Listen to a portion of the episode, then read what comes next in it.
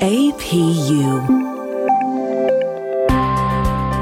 American Public University is proud to present Exploring STEM.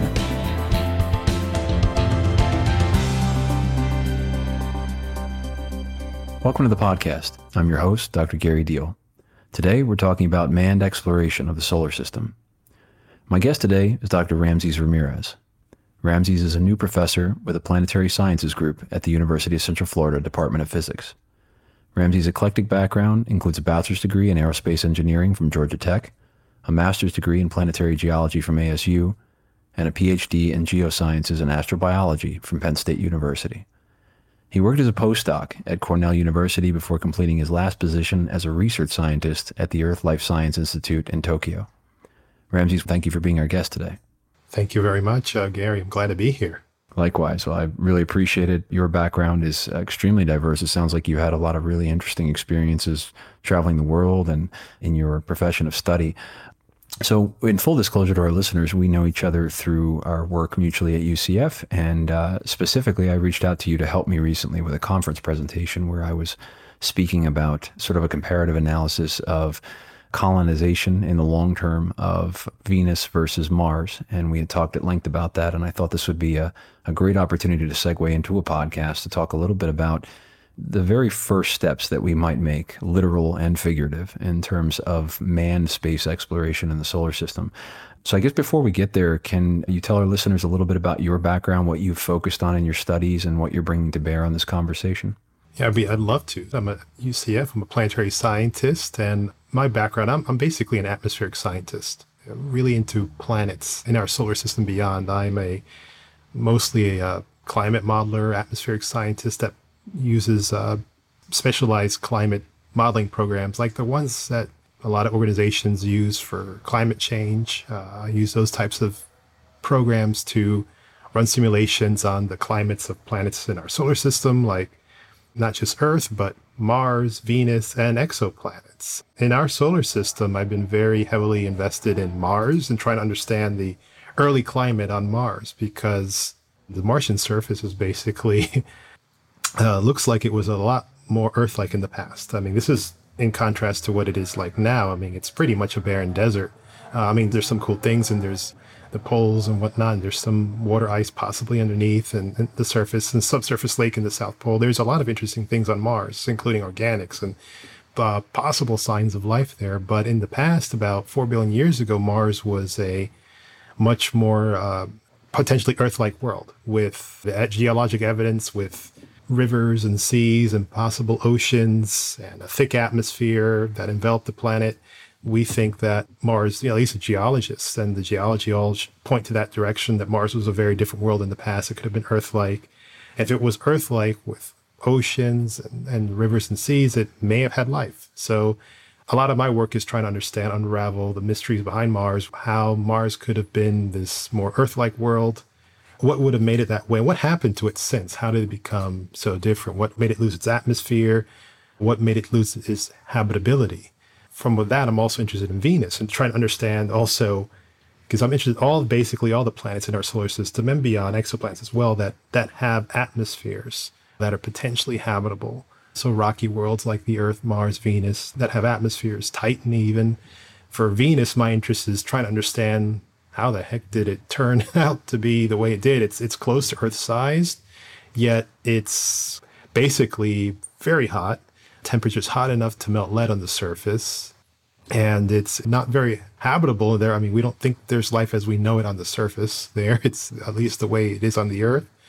And so we're trying to understand, or my work tries to unravel why Venus turned out the way it did compared to the Earth. And then taking these lessons that we learned from our solar system and applying them to exoplanets and understanding through the habitable zone concept that I helped develop for the past several years and expand try to understand then what exoplanets could be more Earth like based on our solar system knowledge and, and observations, astronomical observations, trying to determine which planets are the most likely to be habitable, based on that knowledge. And hopefully, my models and programs can inform observers and vice versa. They can tell me, hey, these plants are interesting, but we don't know what the observations mean. Can you tell us? Can your models explain what this all means? Is there life on these worlds or not, or, or potential habitability? Or so these are the types of questions I'm really interested in.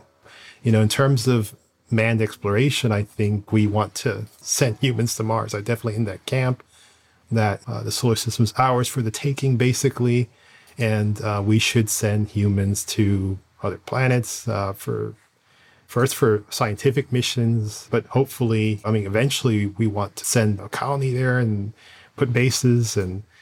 Uh, maybe in the very far future, terraform, who knows, something and, and beyond. But uh, certainly the first steps would be send humans there, make sure that we can do that. We've done that already on the moon. We've sent people there. We want to send people there again, but really interested is in the potentially habitable planets like Mars and other worlds that, um, you know, and maybe even Venus is some, at least we can sustain a human presence on.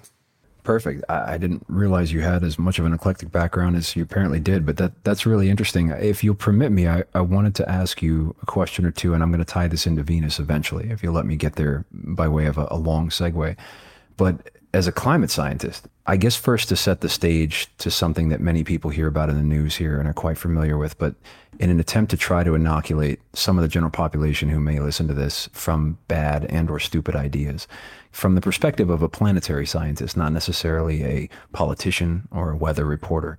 But is there any controversy from what you know about it at this point with respect to A, climate change is happening? B, it's largely human induced here on planet Earth. And C, it's a problem that we need to worry about from a policy perspective, not talking about Armageddon, but at least something that it could have wide ranging implications. Is there anything controversial about those three premises that I just offered forth in terms of the scientific research that you've seen, worked with, and been a part of? From my perspective, CO2 is certainly a greenhouse gas some misinformation about CO2 not being a greenhouse gas, that it can't warm planets. You know, it does. We've had the experiments and the models that also coincide with the experiments. We do know that CO2 has a strong impact on the atmosphere and it can warm planets in sufficiently high doses. Now, like in all these cases, it's a complicated problem. It's not just about putting CO2 in the atmosphere of planets but you have to worry about other things, other factors, clouds. You know, there's these negative feedbacks, vegetation feedbacks that draw down CO2. So even if you're putting CO2, you can draw some of it down, and that will mitigate the effects of warming a bit. There's clouds that can further worsen the effects of the warming or, or counteract it. So, from my perspective, CO2 is a very good, decent greenhouse gas that warms planets, including the Earth.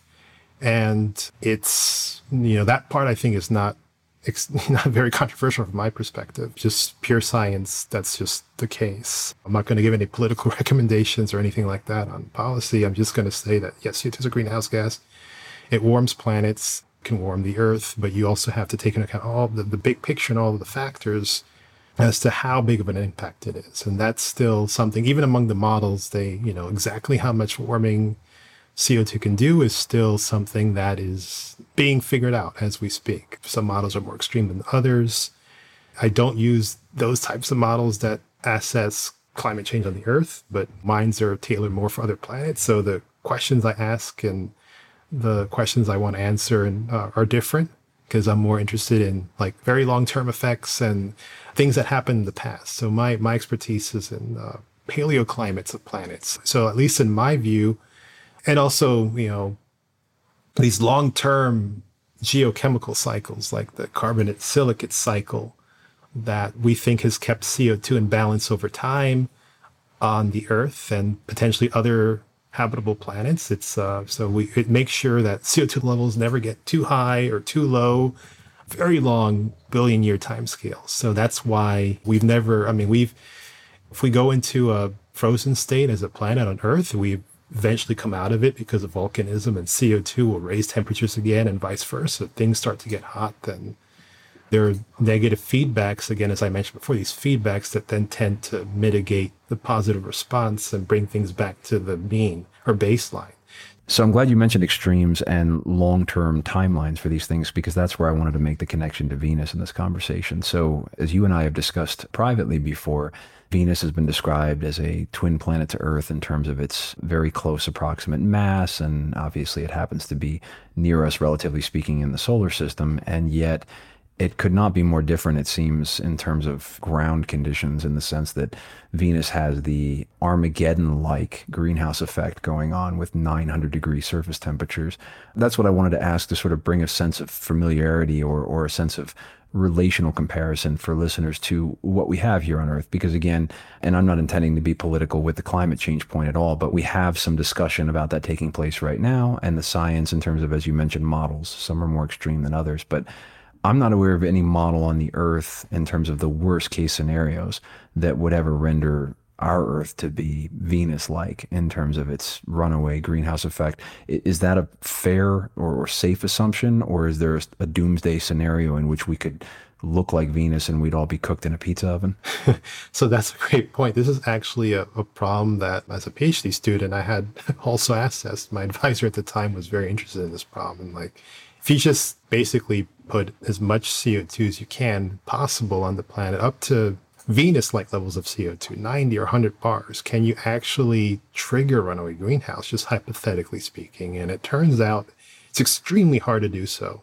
Well, it, it turns out with the levels of CO2 we have on the Earth, maybe, I don't know, 10 or 20 times what's in the present atmosphere, you know, if we're taking a very standard estimate of maybe the total amount of CO2 that there could be locked up within the interior and just put it in the atmosphere, that would not be enough to trigger a runaway, although it would be very bad for life.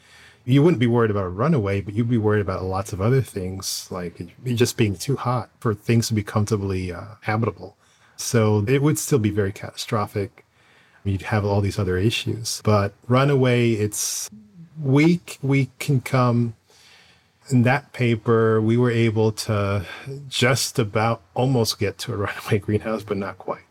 There's another study from a colleague of mine that colin goldblatt who got a runaway that so we wrote a paper response to that. He barely got the runaway and we barely did not get it. So it's still an open question because i think it also depends on clouds and again, these feedbacks I had mentioned about clouds being possibly worsening the situation or bettering it. You can have clouds that cool the climate if they're low, but if they're high, then they tend to help warm the climate even more and intensify the warming. So, you know, these things can make things complicated. But in our result, even with the clouds, we found it was very not good for life, but it's still at 400 50k or whatever, it's still you wouldn't be alive, but you wouldn't reach the traditional definition of a runaway greenhouse, at least the way we define it in that paper. No.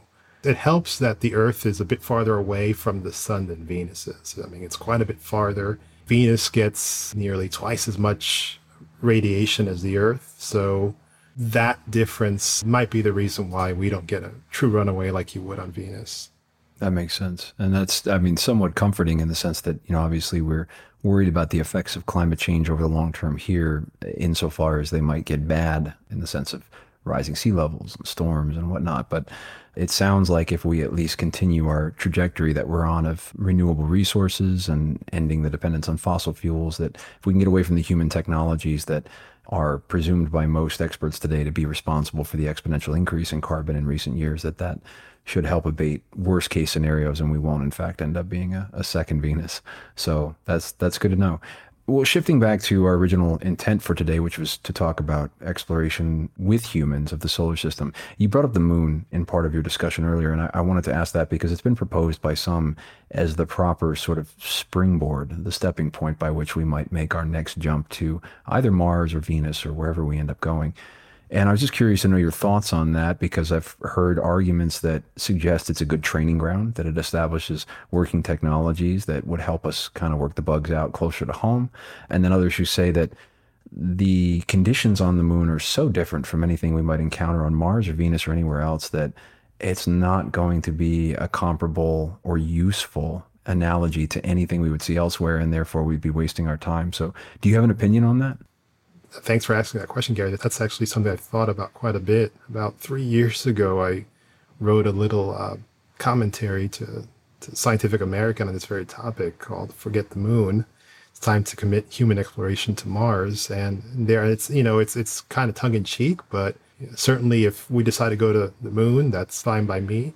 But it's just as a preference of mine, it would be nice to go to, to Mars. I think. I think partially because we've done it before. We've done it as a species. We've gone to the moon, and now we need new material. But secondly, it's really, I think, you know, the public fascination with Mars is just much greater. So, in terms of excitement and getting people roused up about I'm Sandra, and I'm just the professional your small business was looking for. But you didn't hire me because you didn't use LinkedIn jobs. LinkedIn has professionals you can't find anywhere else, including those who aren't actively looking for a new job but might be open to the perfect role, like me.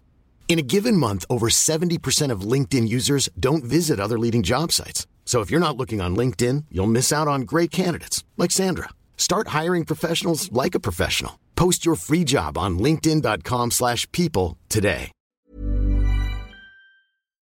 The science and the prospects and the astrobiological means and just talking about even colonization, things like that. There's just a lot more in sci fi, in movies, in books about the prospects of Mars. It's just a lot more romantic target, which is important, I think, because I think where this all lacks is political will. You eventually need to convince stakeholders, political stakeholders, to colonize, to go somewhere. It's, it's hard enough to get money from the federal government to fund these things. So it has to be something that the public is excited about, that the politicians see nice gains for. And I just think overall, even though Moon is certainly closer and easier to get to, that the rewards, both from a public's imagination and also scientific, are just greater for Mars. So this is kind of like what I argued in that Scientific American article. That's my personal take. But again, I'm not anti moon at all. We've been speaking with Dr. Ramses Ramirez about manned exploration of the solar system. We'll be right back after a short break. At American Public University, we believe quality education must be more affordable. That's why, as a leader in online higher education, we focus on minimizing costs and maximizing return on learner investment. And we believe higher education must be more accessible. So our online programs start every month. American Public University, within reach, without limits. Learn more at AmericanPublicU.com. And we're back. We've been speaking today with Dr. Ramses Ramirez about manned exploration of the solar system. I'm wondering if you think we're still trapped in a false sense of timeline for all of this, whether we go back to the moon or we go to Mars. Obviously, visionaries like Elon Musk have talked about using his private company to go there in the next few years. And I think about it in the context of the original moon landings and the race to the moon against the Soviets. And then we got there, and everyone imagined, you know, in the American culture and frankly around the world to a large extent, that the space would be our new backyard. We'd be there all the time en masse with major industries. The moon would have hotels and places to play and, and stay and, and eat and, you know, do all the things that we would do here that for people from the 1960s and 70s to imagine that we'd be having a conversation in 2021 where we'd never been back to the moon after the Apollo missions, I think they'd think we were crazy if we went back and said that, you know, given the appetite for it and the interest and just the sort of logical, okay, if this, then that. So I'm wondering if you think, looking at the historical context, we're all being a little bit delusional or overly optimistic about how soon, whether we go back to the moon or we go to Mars. And I agree with you about the cultural appetite that people have for going to Mars. It's something new. And even if you weren't alive for the moon landings, you know that we were there. But I just wonder if we're discounting how far we really were from the mark when it came to what actually transpired in the decades ahead. What do you see for the next 10, 20, 30 years? Yeah, so I, uh, yeah, it's all difficult questions. I, I, I, do think it's been a while since we've been to the moon. I mean, it's certainly it's been a while. It's been uh, you know like 1974, I think, and so it's been a quite a long time. And it's it has we have been out of practice. And you would think, yeah, based on all of that, all that momentum that we used to have, coming from the the Cold War and the space race between the U.S. and the Russians, that we would be at Proxima Centauri by now, the way at the pace we were going. And it's just kind of depressing that in many ways why we're, not further along than we are. So, you know, we have to get back into it. And I do think that it does look like to me that, you know, the moon might be the first target. There's still a you know, I, I understand the arguments that we don't understand radiation that well. We need to do more work on that. And, and Mars is far away and the moon is closer and that's all good. I don't really care as long as we go and go somewhere and then eventually we'll go to the Mars, whether it's first or second and these other places, Venus and uh, who knows what else. But I do think in the next 10 or 20 years, we will be hopefully going to sending humans to, to the moon again. I think that from that perspective, people think that might get our spirits up for a bit. And I mean, there'll be nice benefits we'll get from them. Maybe our morale will go up and that'll increase the appetite even further to, to go to Mars. So that's the, the eventual goal, at least for me, or and maybe other places like Venus, these uh, balloons to Venus, and other things uh, that people have. So um, I see it either way. We have to go somewhere. I mean, going to the moon, the choice is better than not doing anything at all, just hanging around in Earth orbit like we've been doing for the past several decades. So um, something needs to change. I agree. Do you have an opinion on the public versus private sector? There's a lot of debate about whether, again, the visionaries like Musk or Bezos or Branson. Branson seems inclined to focus on sort of low Earth orbit tourism, but the others haven't put such restrictions on themselves or the future of their companies. But then you have all the national space agencies, and people argue that they're too bureaucratic, there's too much red tape, and they're too bloated to ever accomplish anything. And, and the timelines for political appointments don't allow for you know the length of space missions that are 10 or 20 years in development to withstand the changes of political winds with Republicans and Democrats in Congress and in the White House, for example, here in the United States and elsewhere around the world. It's it's similar. So I, I, know that our focus for today was more on the science, but I'm just curious to know if you have any view on whether on which you think you know where would you put your money. we'll get there first. Um, I, as far as like the private or public, I do think NASA will always have a major role in, in, things, but I do really, I am very heartened to see the 20 years ago or so, I would have never dreamed that the private sector would have such a, a big role. And you had space tourism and now these visionaries that you've mentioned that are trying to go, Musk, Bezos, and others that are trying to go to the moon and Mars. And uh, there's even private space companies that are already uh, working on you know, all sorts of equipment for these proposed lunar and Mars missions, which is wonderful. Something I never had dreamed of. And I think there's a lot of momentum in the private sector. Well, NASA's always been kind of conservative on this, and there's always been these big missions, say, uh, Bob Zubrin's uh, plan to go to Mars, uh, the case for Mars, and send humans there. And these types of ideas have been hard to, to accept by NASA because the human risk and whatnot, the lack of political will, maybe. But they're also expensive. You know, I think uh, something like NASA would require a lot of redundancy to get a mission like that going and would have a much higher price tag. So, my bet, I think you can do it more cheaply through the private sector. And I think I like the momentum I'm seeing right now. And someone like Musk or Bezos, I think, you know, they have enough money to, to pull something off. I mean, they, they might have to coordinate with NASA or someone for mission operations and things like that, getting a launch pad. But I think, you know, maybe the solution is kind of a joint effort. So maybe the private company is doing the actual sending the, the rocket there, the, the mission planning, but then all the logistical operational stuff, a lot of that might be taken up by NASA or JPL or someone. So that might be the, the direction. I don't think it's going to be a, an all NASA or an all private uh, sector effort. It'll be a combined effort. I think you're right, and that, that would be nice. The, the major objections that I've heard come from past views on this and looking at you know reasons why private sector might not do it is sort of the handcuffed nature of corporations to the bottom line. And particularly if they're publicly held, then you've got shareholders that are interested in their return on investment and not necessarily on risk taking or precedent setting or exploration for exploration's sake. But it seems that there's enough wealth concentrated in people who are interested in this, and Musk being one of them who's so far kept his company SpaceX private. I don't know how long that will last or if there will ever be a need for him to go public to raise capital. They seem to be doing pretty well so far. But insofar as he keeps it close to the vest, he makes all the shots and uh, or calls all the shots, I should say.